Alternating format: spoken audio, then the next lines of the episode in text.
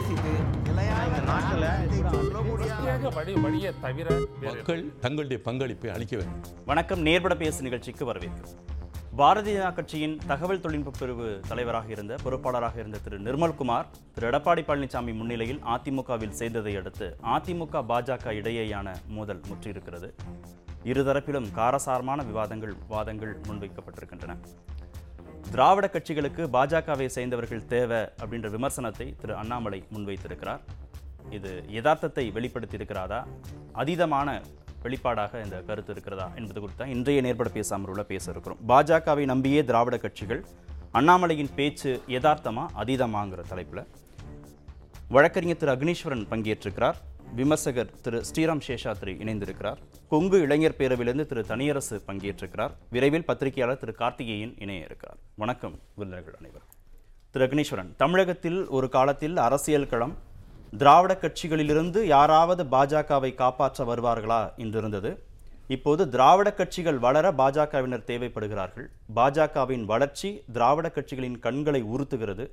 இதனால் பாஜக தலைவர்களை திராவிட கட்சிகள் விரும்புகிறது அப்படின்னு திரு அண்ணாமலை பேசியிருக்கார். உங்களை தான் சொல்லியிருக்கிறார். அதிமுக தான் சொல்லியிருக்கிறார். அப்போது அதிமுக தான் சொல்லுது அப்படின்னு சொன்னால் இதே இது வந்து பாரதிய ஜனதா கட்சி திமுகவோட இருந்துச்சு. அப்போ திமுகவையும் சேர்த்து சொல்கிறாங்களா இல்லை அவங்கள தவிர அதிமுக மட்டும்தான் சொல்கிறாங்களான்னு தெளிவுபடுத்தணும். ஒன்று எந்த ஒரு கட்சியும் சார் காலத்தினுடைய பரிணாம வளர்ச்சியில் மக்கள்கிட்ட நற்செயல்கள் செய்து திட்டத்தை மக்களுக்கு இது பண்ணி மக்களை முத புரிஞ்சு அதை ஏற்றுக்கிட்டாங்கன்னா எந்த கட்சியும் ஆட்சி கொள்ளலாம். அப்படி பார்த்தா அறுபத்தி ஏழில் பேரறிஞர் அண்ணா அவர்களுடைய சென்னாவில் உடுத்த தமிழ் வார்த்தைகள் மட்டுமில்லை அவருடைய அயராத உழைப்பு தான் திராவிட கட்சி வந்து ஆட்சிக்கு வந்ததுக்கு காரணம். நீதி கட்சி வந்திருக்கலாம் ஆயிரத்தி தொள்ளாயிரத்தி இருபத்தி ஒன்றில் ஆனால் அறுபத்தி ஏழில் எப்படி வந்ததுன்னா திராவிட கட்சியினுடைய ஒற்றுமை நீதி கட்சியினுடைய சாரம்சம் திராவிடர் கழகத்திலிருந்து உள்வாங்கி கொண்ட அந்த பகுத்தறிவு கொள்கைகள் இவைகள் எல்லாம் தான் காரணம். அதையெல்லாம் வச்சுக்கிட்டு இப்போ அங்கிருந்து நான் கேட்குறேன் பாரதிய ஜனதா கட்சி வந்து இன்றைக்கு மக்களுடைய செல்வாக்கு பெற்றிருக்கிறது என்றால் எதன் அடிப்படையில்? திமுகவும் அதிமுகவும் அதற்கு முன்னர் இருந்த காங்கிரஸும் செய்யாததை மக்களுக்கு நலத்திட்டங்களை செய்து அந்த நற்பெயரில் இருந்து எடுக்கிறாங்களா? இன்னைக்கு ஒரே நாளில் தமிழ்நாடு முழுவதும் பத்து மாவட்டங்களில் கட்சியோட அலுவலகத்தை திறந்திருக்கிறாங்க. திரு ஜே பி நட்டா கிருஷ்ணகிரியில் தொடங்கி வச்சுருக்காரு. கட்சி வளராம அடிப்படை கட்டமைப்பு பலப்படாமையா பத்து கட்டடங்களை பத்து மாவட்டங்களில் கட்டடங்களை தொடங்குவாங்க அந்த கட்சி? கட்டடங்கள் பணம் வச்சிருந்தா யார் வேண்டும்னாலும் தொடங்கலாம். ஆனால் ஒரு பத்தாயிரம் பேருக்கு அவர்களுடைய வாழ்வாதாரத்தை உருவாக்கி இருக்கிறோமா படிப்புக்கு வேலை செஞ்சுருக்கிறோமா?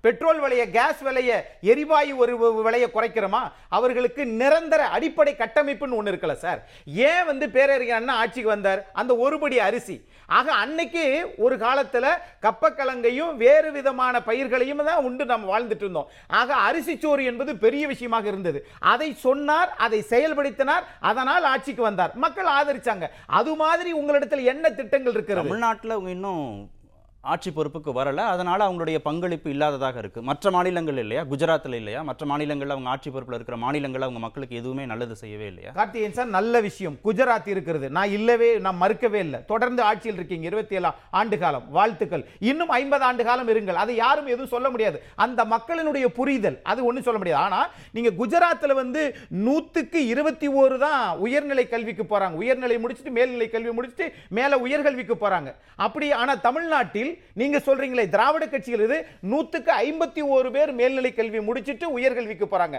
அப்போ படிச்சவங்க யோசிக்கிறாங்க பக்குவப்படுறாங்க பொருளாதாரத்தை உயர்த்திக்கிறாங்க. அப்படிப்பட்டவங்களுக்கு பகுத்து பார்க்கக்கூடிய சிந்தனை இருக்குது. ஆக பகுத்து பார்க்காமல் பிரித்து இப்போ ஒன்றா சேர்த்து பார்க்குறாங்க. அது சப்ளிமினல் திங்கிங் ஆனால் பிரித்து பார்க்குறது ரேஷனல் திங்கிங் இது நடந்தால் என்ன ஆகும்? இந்த மதத்தை சொன்னால் எனக்கு பயன்படுதா இல்லையா? இல்லையே. என்னை நான் ஆடு மாடு மேய்த்து கொண்டு தான் என்னை கல்வி கூடத்துக்கு அனுப்புனது யாரு? இந்த திராவிட கட்சி தான். எனக்கு பொருளாதார அந்தஸ்து கொடுத்தது இந்த திராவிட கட்சி தான். அதன்படி இந்த கல்வியையும் பொருளாதாரத்தையும் எந்த கட்சி கொடுக்குதோ ஆம். ஆத்மி கொடுத்தா கூட தமிழ்நாட்டில் ஆட்சிக்கு வரலாம். ஆனால் அதை கொடுக்கணும்ன்றத கேள்வியை ஒழிய கொடுக்கவே இல்லைன்னு பாஜக பத்தி ஒரு முடிவுக்கு வந்துட்டீங்க அஹ் ஆட்சிக்கு வந்தா கொடுக்க மாட்டாங்கிறது கொடுக்கவே இல்லைன்னு முடிவுக்கு வரல சார். கொடுக்கலாம் விரும்பலாம். ஆனால் நடைமுறைக்கு எப்ப வரும்? அதுவே வராம ஏற்கனவே கொடுத்த திராவிட கட்சிகளை மொத்தமா மீன் வளைய போட்டு மீன் அரிக்கிற மாதிரி அரிச்சு கொண்டு வர்றீங்களே. இவர்களால தான் நான் வந்து திராவிட கட்சிகளும் தான் எங்களுக்கு வருது. எங்களை இழுத்து தான் அங்க கட்சி நடத்துறாங்கன்னு சொல்றீங்க பாத்தீங்களா? நான் கேட்கிறேன் அப்படின்னா பாரதிய ஜனதா கட்சியில வந்தவங்கெல்லாம் வேற சமாஜ்வாடி பட்சி கட்சியிலேருந்து வந்துட்டாங்களா? இல்ல வந்து மே மேல இருந்து வேற கட்சியில வந்துட்டாங்களா? இங்க தமிழ்நாட்டுக்கு இருக்கிற அடிப்படை கட்டமைப்புகளை அதிகமாக வைத்திருக்கக்கூடிய வாக்கு வங்கிகளை அதிகமாக வைத்திருக்கக்கூடிய கட்சி ரெண்டு. நம்பாம தானே போனாங்க இப்போ உங்களெல்லாம்? எது சார்? உங்களை நான் நீங்க அடிப்படை கட்டமைப்பை வச்சிருக்கிற நிறைய வாக்கு சதவீதம் வச்சிருக்கிற உங்களையோ திமுகவையோ மற்ற கட்சிகளையோ நம்பாம தானே பாஜகவுக்கு போனாங்க அப்போ ஆனா ஆட்சிக்கு வரலையே. எப்ப ஆட்சிக்கு வருவீங்க? இப்ப வரல. அப்பதான் வரவே நம்புறாங்கன்னு? அர்த்தம். அப்பதான் நம்புகிறாங்க அர்த்தம். நான் எந்த கட்சியும் குறைத்தோ மிகு மிகுதிப்படுத்த நான் சொல்ல விரும்பல. ஆனால் ஏற்கனவே செய்தவர்களை வந்து நாம குடிசை வீட்டில் இருக்கிறோம். ஆனா க- மூணு மாடி கட்டினவங்களை பார்த்து எப்படி கட்டினாங்கன்னு சொல்லி கேட்டா அது எந்த விதமான கேள்வி? திரு தனியரசு பாஜக கிட்ட அதிமுகவை அடமானம் வச்சுட்டார் திரு எடப்பாடி பழனிசாமி அவங்க சொல்கிறதுக்கெல்லாம் இவர் வந்து தலையசைக்கிறார் அப்படின்லாம் கடுமையான விமர்சனங்களை வச்சிங்க. ஆனால் இரண்டு மூன்று நாட்களாக எடப்பாடி மட்டும்தான் பேசலை. எடப்பாடி சொல்லியோ சொல்லாமலோ இல்லை அவருடைய மனதின் குரலாகவோ கட்சியின் இரண்டாம் கட்ட தலைவர்கள் பல பேர் பாஜகவுக்கு எதிராக பேசுறாங்க விமர்சனம் பண்றாங்க. தங்கள் கட்சியுடைய பலத்தை நிரூபிப்பதற்கு கடுமையான காட்டமான விமர்சனங்களை முன்வைக்கிறாங்க. பாஜகவை எதிர்க்க மாட்டாங்க அதிமுகவில் கூட்டணியில் இருக்கிறனால அப்படின்ற முடிவுக்கு எப்படி வந்தீங்க நீங்க? இல்லையா இன்னைக்கு கூட பாரியா எடப்பாடியுடைய வலதுகரம் உதயகுமார் சிவகங்கையில் அதிமுக பாஜக உறவு மிக நெருக்கமா இருக்கு. எங்களுக்குள்ள எந்த சிக்கலும் இல்லை.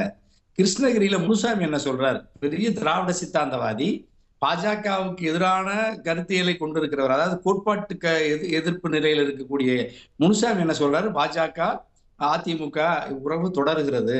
எப்ப வரைக்கும்? இரண்டாயிரத்தி இருபத்தி நாலு நாடாளுமன்ற தேர்தலையும் தொடரும். மாறி மாறி நீங்க அதிமுகவில் இருந்து ஒரு நபராவது பாஜக அதிமுக உறவு இல்லை அவசியம் இல்லைன்னு யாரும் சொல்லல சொல்ல தைரியம் இல்லை. இப்ப கூட நீங்க நம்ம நம்ம தலைப்பு அண்ணாமலையோட அந்த திராவிட கட்சிகள் அதாவது பாஜகவை நம்பியே திராவிட கட்சிகள் அப்படிங்கிறதுல எனக்கு உடன்பாடு இல்லை. பாஜகவை நம்பி அதிமுக அதாவது எடப்பாடியுடைய அதிமுக.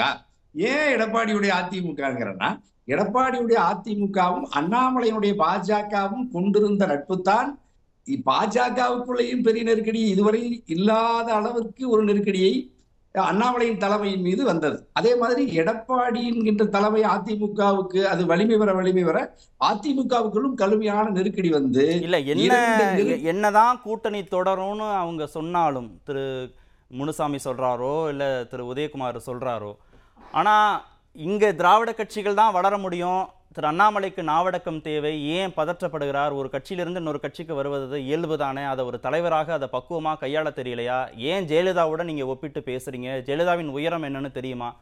என்னென்ன பேசணுமோ எதற்கெல்லாம் கவுண்டர் கொடுக்கணுமோ எங்கெங்கெல்லாம் அவரை வந்து சமாளிக்கணுமோ அது செய்யதானே செய்கிறாங்க அதெல்லாம் அவங்க வந்து எங்கேயும் தவற விடவே இல்லையே. இல்ல ஒரு படி மேல போய்யா பாஜகவினர் வந்து ஒரு நாலு ஐந்து பேர் சேர்ந்து நீங்க பார்த்துருப்பீங்க. எடப்பாடியினுடைய த- படத்தை தீயிட்டு கொளுத்தி காலில் செருப்பு காலில் வச்சு மிதிச்சதை நீங்க நம்ம நம்ம எல்லா தொலைக்காட்சியிலையும் பார்த்தோம். பதிலுக்கு நாள். செஞ்சுட்டாங்க. பதிலுக்கு அப்படியே அடுத்த நாள் அது அடுத்த நாள் அப்படியே அதிமுக காரங்க பாஜக அண்ணாமலைக்கு அதே மாதிரி செய்றாங்க. ம். அப்ப ஒரு நாலு நாலு பேர் எட்டு பேர் இந்த வேலையை திட்டமிட்டு செஞ்சதை நம்ம பார்த்தேன். ஆனா நீ தலைவர்களுக்கு மத்தியில அல்லது ஒரு கோட்பாட்டு முரண் அல்லது கொள்கை முரண் அல்லது நிர்வாக நிலைகளில் தேர்தல் உறவு நிலைகளில் முரண் அப்படிங்கிறத நீ இதுவரைக்கும் யார்கிட்ட இருந்து எந்த தகவலும் செய்தியும் வரல. அது மட்டும் இல்லையா? அண்ணன் ஓபிஎஸ் இபிஎஸ் இரட்டை தலைமை இருக்கிற வரை பாஜகவுக்கு ஒரு வலிமையும் ஒரு ஒரு ஒரு பெரிய தோற்றமும் ஒரு பெரிய நன்கிற ஒரு ஒரு ஒரு தோற்றம் இருந்ததை நம்ம யாரும் மறுக்கல. ஆனா இவர்கள் எப்பொழுது இந்த அண்ணாமலையுடைய பாஜக அல்லது டெல்லி பாஜக அண்ணன் ஓபிஎஸ்ஐ கைவிட்டதோ அல்லது சின்னமா டிடிவி ஓபிஎஸ் அவர்களை விலக்கிவிட்டு எடப்பாடியை கையில் எடுத்துக்கொண்டு அவரை ஒற்றை தலைமைக்கு இவர்கள் எத்தனித்தார்களோ அப்பொழுதே பாஜக அது வரலாறு காணாத அளவுக்கு சரிவை அதனுடைய இமேஜ் அதனுடைய நம்பிக்கையும் நன்மதிப்பும் மிகப்பெரிய அளவில் வீழ்ச்சியை சந்தித்தது. அதுல அண்ணாமலைக்கு பெரிய சீரழிவு வந்தது. இப்ப நீங்க பார்த்திருப்பீங்க பாஜகவினுடைய பெரிய கோட்பாட்டு விதைப்பாளர் அப்படின்னு பார்த்தீங்கன்னா நீங்கள் ஒரு ஒரு ஒரு க- கடுமையான வலதுசாரி மாரிதாசன் நீங்க பார்த்துருப்பீங்க. அவர் இப்ப தொடர்ந்து கடுமையா யாரை செய்யறாரு அட்டாக் பண்றாரு? அண்ணாமலையை தாக்குறாரு. அதே மாதிரி காயத்ரி ரகுராம் அண்ணாமலையை தாக்குறாரு. பல்வேறு இப்ப இருக்கிற நிர்மல் குமார் மிக கடுமையான விமர்சனத்தை வைக்கிறாங்க. எல்லோரும் ஒட்டுமொத்தமாக ஒரு ஒரு ஒரு- ஒரு சமூகம் சார்ந்து பாஜகவில் இருக்கிற தொண்ணூத்தி ஒன்பது விழுக்காடு ஒரே சமூகங்கள் எல்லாம் திரண்டு அண்ணாமலையை இலக்காக்கி அவரை வெளியேற்றுவதற்கு திட்டமிட்டு முயற்சிக்கிறார். அதே மாதிரி இந்த பக்கம் நீங்க எடப்பாடிய ஒரு சமூகத்துக்கு ஒரு வட்டார கட்சியாக ஒரு வட்டார தலைவனை போல சுருக்கி அவர்களும் அதற்கு இரையாகி தொண்ணூ அதிமுக இருக்கிற தொண்ணூறு தொண்ணூத்தி அஞ்சு விழுக்காடு சமூகங்கள் ஓரணியில் வேறு வகையில் வெளியில் திரண்டு எடப்பாடியை தோற்கடிக்கிறார்கள். அப்ப இங்க எடப்பாடியும் அண்ணாமலையும் அவர்கள் தாங்கி நிற்கின்ற அந்த கட்சியின் நற்பெயர் நற்பண்புகளுக்கும் அதனுடைய ஆதரவுக்கு இவர்கள் பலகீனமா இவர்களே இரையாகி போய் கிடக்குறாங்க. அப்பவே எடப்பாடி பலகீனப்பட்ட எடப்பாடி அல்லது திராவிட கட்சின்னு வச்சுங்களேன் இல்ல அண்ணாமலை பாஜக. வேட்பாளரை நிறுத்தினா நாங்க வேட்பாளரை திரும்ப பெற்றோம் பெற்றுவோம் அப்படின்னு சொன்ன ஓபிஎஸ் வந்து பாஜகவுக்கு அச்சப்படாம பயப்படாம இருக்காரு. அண்ணாமலைக்கு ஏன் இவ்வளவு பதற்றம்? நாங்கள் சீட்டு கொடுத்ததுனால தானே நீங்கள் நான்கு இடங்களில் ஜெயிச்சிருக்கீங்க. உங்களோட உயரம் என்னன்னு தெரியுமா? கண்ணியமாக பேசணும். எதிர்வினை கடுமையாக இருக்கும் அப்படின்லாம் எச்சரிக்கிற அதிமுகவுடைய தலைவர்கள் எடப்பாடி தரப்பு ஆதரவாளர்கள் வந்து பாஜகவுக்கு வந்து அச்சப்படுறாங்களா? இல்லையா அவங்க வந்து ஒரு இது ஒரு ஒரு டிராமாவை தான் ஏன் பார்க்குறேன் நான் இது ஒரு ஒரு நாடகமாக பார்க்குறேன் ஏன்னா இவங்க இரண்டு பேருமே அம்பலப்பட்டு அதாவது நான் தான் இந்த முதல்ல இந்த விவாதத்தை துவக்கி வச்சேன். அதாவது அண்ணாமலையும் எடப்பாடியும் ஒரு சமூகத்தை சார்ந்த ஒரு மண்ட ஒரு பகுதியை சார்ந்த உறவினர்கள். இவர்கள் அல்ல அல்லது பாஜகவில் இருக்கிற இன்னபிற சமூகத்தின் மீது அவர்கள் அவர்களுக்குரிய பங்களிப்பை மரியாதையை கட்சிக்குள் தராமல் இவர்கள் ஒரு நாட்டாமை ஒரு மிட்டாமராசை போல கட்சி நடத்துகிறார். அதே மாதிரி எடப்பாடியும் இதே மற்ற அண்ணா திராவிட முன்னேற்ற கழகம் சாதி சமயங்களை கடந்து ஏழை எளிய உழைக்கும் மக்களின் பெருநம்பிக்கையை பெற்ற மாபெரும் மக்கள் இயக்கத்திற்கு ஒரு வட்டாரம் சார்ந்து ஒரு சமூகம் சார்ந்து இயக்குகிற எடப்பாடி அந்த கட்சிக்கு பெரிய பலகீனத்தை தந்தார். அப்ப இவங்க ரெண்டு பேரும் இணைந்து அண்ணன் ஓபிஎஸ் நீங்க சொன்ன மாதிரியே பாஜகவை களத்துல ஆதரிக்கிறேன். நீங்க வேட்பாளரை நிறுத்தினா நான் வேட்பாளரையே நிறுத்தலேன்னு சன்னன் அண்ணன் ஓபிஎஸ் சொல்றாரு. கிட்டத்தட்ட இவர்கள் எல்லாம் டிடிவி கூட அதை ஆதரிக்கிறாரு. சின்னம்மா ஆதரிக்கிற சூழ்நிலையில எடப்பாடியை எதற்காக அந்த இரட்டை இலை சின்னத்தை தந்து எடப்பாடி ஓடோடி போய் டெல்லி போய் எடப்பாடிக்காக அண்ணாமலை ஓடோடி டெல்லி வரை சென்று இரட்டை இலை பெற்று தந்து சிடி ரவி ஐயாவை கூட்டிட்டு வந்து ஓபிஎஸ்ஐ அவருடைய வேட்பாளரை செந்தில் முருகனை விலைக்கு விலக சொல்லிட்டு எடப்பாடியிட சின்னத்தை கொடுத்துட்டு நிக்க சொன்னது யாரு? இந்த எடப்பாடி தான் சொன்னார். இல்ல இது என்னால அண்ணாமலை தான் நீங்க. வளர்ந்துக்கோங்க. உங்களால் நான் வளர்ந்துக்கிறேன் அப்படின்னு திரு எடப்பாடியும் அண்ணாமலையும் பரஸ்பர ஒப்பந்தம் நம்ம சமூகத்துக்குள்ளேயே இந்த இருதரப்பு தலைமையும் இருக்கட்டும் அப்படின்னு டிராமா போடுறாங்கன்னு சொல்றீங்களா? இந்த இந்த இது இது இது செய்யறாங்கன்னு நான் தாயா முதல்ல உலகத்துக்கு இதை இதை சொன்னேன் அது நடந்துச்சு தோத்துருவாங்கன்னு சொன்னேன். இந்த இந்த முறை இது கண்டிப்பா தோல்வியை தந்துடும் பிற சமூகங்கள் எல்லாம் மிக கடுமையாக இந்த இந்த இரண்டு தலைமை இரண்டு கட்சிகளை நம்பி பயணித்தவர்கள் எல்லாம் அவநம்பிக்கையில் வெளியேறுவார்கள். இந்த கூட்டணி அதாவது அண்ணாமலை எடப்பாடியினுடைய இந்த உறவு இந்த உறவால் ஈரோடு கிழக்கு தொகுதி படுதோல்வியை படுமோசமான தோல்வியை சந்திக்கும் சொன்னையா? சொன்ன மாதிரியே தொண்ணூறு விழுக்காடு சமூகங்கள் இரட்டை இலை சின்னத்திற்கு பாரம்பரியமாக வாக்களித்தவர்களே வாக்களிக்கவில்லை. ஒரு இடைத்தேர்தல் அளவுகோலா வச்சு எப்படி. முடிவுக்கு வர்றீங்க ஒரு இடைத்தேர்தல் அளவுகோலா வச்சு எப்படி முடிவுக்கு வர்றீங்க ஒரு நாடாளுமன்ற தேர்தலோ ஒரு சட்டமன்ற தேர்தலோ அனைத்து தொகுதிகளுக்கும் நடக்கும்போது வாக்கு சதவீதம் கூடியிருக்கா குறைஞ்சிருக்காங்கிறதா ஒரு தலைமையின் வெற்றியா தோல்வியாங்கிறதுக்கான அளவுகோலா இருக்க முடியும். இல்லையா? இப்ப நம்ம மேற்கு மண்டலம் பாஜகவின் அதாவது அதிமுகவின் பரம்பரையா கோட்டை அது. புரட்சி தலைவர் காலத்திலிருந்து புரட்சி தலைவர் அம்மாவின் காலத்திலிருந்து அந்த கட்சிக்கு மிக வேறாக இருந்தது ஆதரவு சக்தியாக இருந்தது மேற்கு மண்டலத்துல அதிமுக தான். அப்படிப்பட்ட அதிமுகவில் எடப்பாடி தங்கமணி வேலுமணி செங்கோட்டையன் மாதிரி அதிமுகவின் இப்போதைய வேறு ஆணி வேறுன்னு சொல்லப்படுகிற ஒரே சமூகத்தை சார்ந்த எடப்பாடியினுடைய அந்த உறவுக்காரர்கள் எல்லாம் அதிமுகவை தலைமையேற்று நடத்துகிற மைய பகுதி ஈரோடு. அதில் கிழக்கு பகுதி அந்த ஈரோடு கிழக்கு தொகுதியில ஒரு சிறுபான்மை சமூகத்தை சார்ந்த ஒரு கா- கா- காங்கிரஸ் இந்தியாவிலேயே கரைந்து போய் வருகிற காங்கிரஸ் கை சின்னம் அதில் இருக்கிற ஒரு சமூக ஒரு சிறிய சமூகத்தை சார்ந்த ஒரு பலகீனமான சின்னம் கை சின்னத்தை அதிமுகவால் எடப்பாடியால் இரட்டை இலையால் வெல்ல முடியவில்லை என்றால் எழுபதாயிரம் வாக்குகள் வித்தியாசத்திலே இரட்டை இலை தோற்கிறது என்றால் எடப்பாடி இப்படி தோற்று போவார் என்று நான் சொன்னேன்.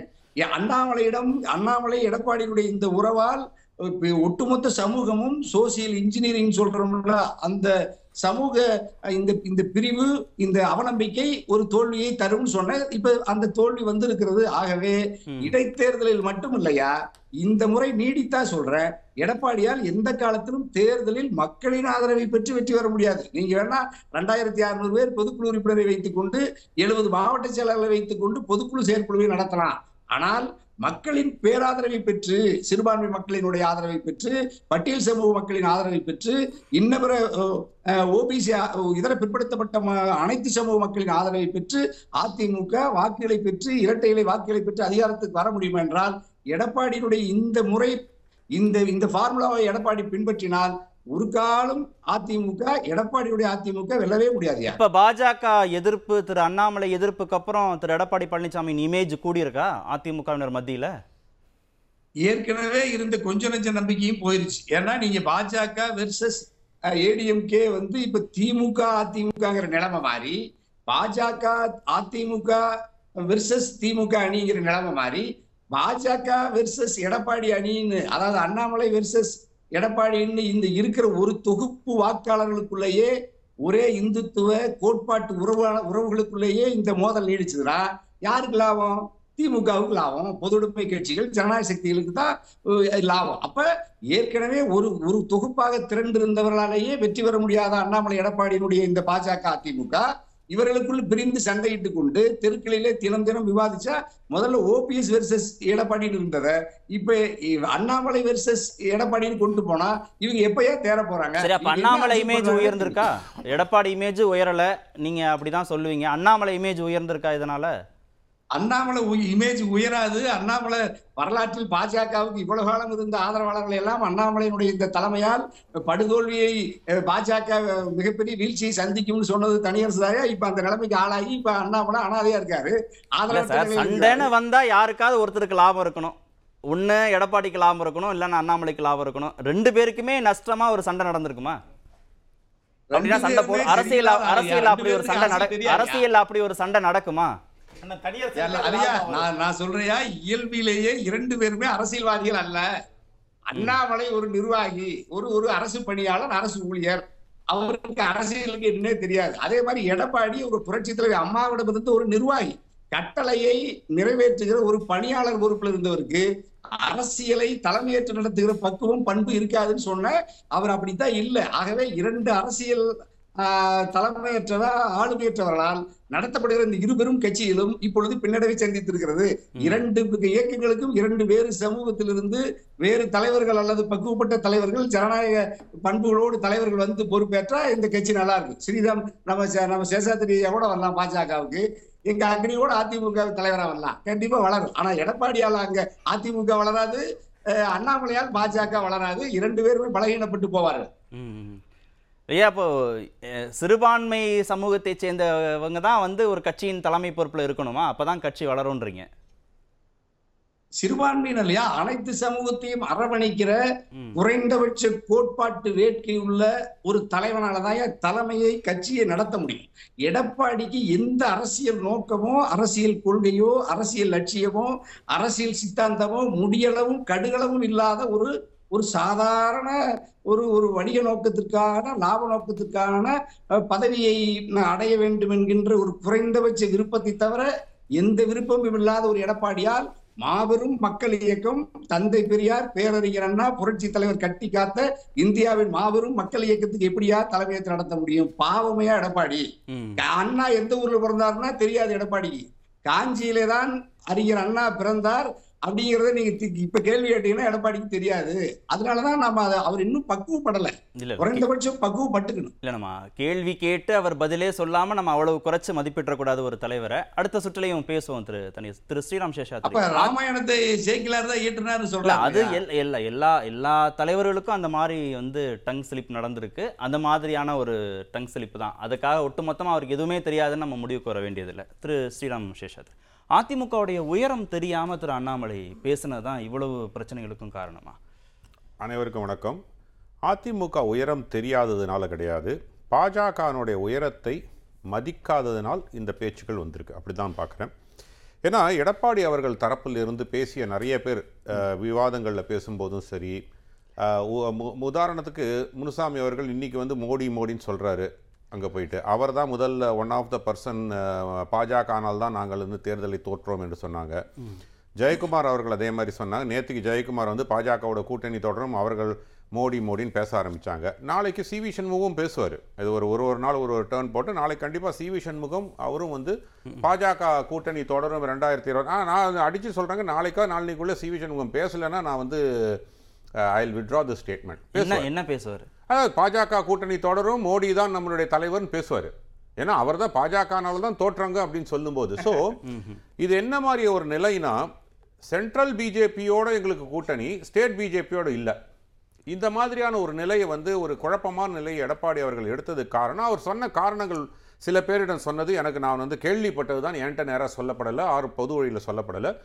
அண்ணாமலை அவர்கள் அப்பாயிண்டட் லீடர் அதனால தான் வந்து அண்ணாமலை அதனோட ரியா ரியாக்ஷனாக நான் மேனேஜர் கிடையாது அப்படின்னு சொன்னார். ஏன்னா இது வந்து அவருக்கும் அந்த செய்தி போயிருக்கு. நான் எலெக்டட் லீடர் அப்படின்ட்டு. நான் ஒரு ஒரு- கட்சியினுடைய தலைவன். அவர் ஒரு கட்சியினுடைய மாநில தலைவர் அப்படின்ற அளவு கம்பேர் பண்ணுறார் ஃபேர் enough. ஏன்னா அவரும் வந்து ப்ராபப்ளி அந்த நான் என் என்னோட ஈக்குவல் கிடையாதுன்ற அளவுக்கு சொல்கிறார் ஆனால் நான் நட்டாவோட ஒண்டி தான் பேசுவேன் அமித்ஷா ஒண்டி தான் பேசுவேன்னா அப்போ அவங்க ரெண்டு பேரும் வந்து இவரை வந்து ஈக்குவலாக எடுத்துக்கணும்னு எதிர்பார்க்கிறாரு பார்த்தீங்களா? அங்கே தான் பிரச்சனை வருது. இவர் ஒரு கட்சியின் தலைவர் நட்டா ஒரு கட்சியின் தலைவர் எடப்பாடி ஒரு கட்சியின் தலைவர் நீங்க நட்டா ஒரு கட்சியின் தலைவர். இங்க தமிழ்நாடுனுடைய அவங்க மாநிலத்துல பிரான்ச்சஸ் வச்சுக்கிறாங்கங்கிறதுனாலயே அவங்க அதை கடந்தவங்க இல்ல தமிழ்நாடுனுடைய சிஎம் வந்து நான் யூஎஸ்ல பிரசிடென்ட்டோட தான் நான் பேசுவேன்ற அளவுக்கு பேசினாங்கன்னா எப்படி இருக்கும்? நான் ஒரு உதாரணத்துக்காக சொல்றேன். நான் வந்து இப்போத்தி இருக்கிற சிஎம்எஸ் கம்பேர் பண்ணல ஒரு உதாரணத்துக்காக சொல்றேன். ஏன்னா இது வந்து அது வந்து ஒரு தேசிய கட்சி இருபது மாநிலங்கள் ஆட்சியில் இருக்கக்கூடிய கட்சி பத்து வருடங்களாக த- தேசிய அவங்க வந்து உங் நீ எனக்கு ஈக்குவல் இல்லைன்னு அப்படின்னு நினைச்சாங்கன்னா என்ன பண்ணுவார் இவர்? இப்போதைக்கு பண்ணல அவங்க. அவங்க அரசியல் மாண்பு கருதி அதை பண்ணாம இருக்காங்க. இது இனிமே உருவப்படம் எரிச்சு கொடும்பாவி எரிச்சதை விட இனிமே என்ன பண்ணணும்? இல்ல, இல்ல. பண்ணியாச்சு. நான் சொல்றது என்னன்னா தேசிய தலைமை இவரை வந்து நான் உங்கள்ட்ட பேச மாட்டேன் அண்ணாமலையிட்ட போய் பேசிக்கோங்கன்னு சொல்றதுக்கு அவங்க ஒரு நிமிஷம் கூட ஆகாது. இவங்க பேச முடியாது அண்ணாமலையோட பேச முடியாதுன்னு முறிச்சுப்போம். அதான் அந்த- எண்டுக்கு தான் போகும். கூட்டணி முறிவு வந்துரும். கூட்டணி முறிவு வரும். ஸோ இப்போதைக்கு சசிகலா புஷ்பா பாஜகவுக்கு போகும்போது கார்த்தியாயினி போகும்போது இது வந்து ஒரு கட்சி நீலாங்கரை முனுசாமி போகும்போது அரவக்குறிச்சி செந்தில்நாதன் போகும்போது சோழவந்தான் மாணிக்கம் போகும்போது ராதாரவி போகும்போதெல்லாம் அவங்க இப்படிலாம் ரியாக்ட் பண்ணவே இல்லையே. சரி ஒரு கட்சியில இருந்து இன்னொரு கட்சிக்கு ஒரு மைக்ரேஷன் நடக்குதுன்னு அதிமுக தான். சசிகலா புஷ்பா அவர்கள் கட்சியிலேருந்து நீக்கப்பட்ட பிற்பாடு தான் வந்தார் நடுவில் வரல. சோழவந்தான் மாணிக்கம் வரும்போது அவங்க அப்போ அதிமுகலேருந்தே ஒரு ஸ்டேட்மெண்ட் சொன்னாங்க எங்கள்கிட்ட பர்மிஷன் அது எங்க கூட பேசினாங்க அதை பற்றி மூவ்மெண்ட்டை பற்றி பேசினாங்கன்னு சொன்னாங்க.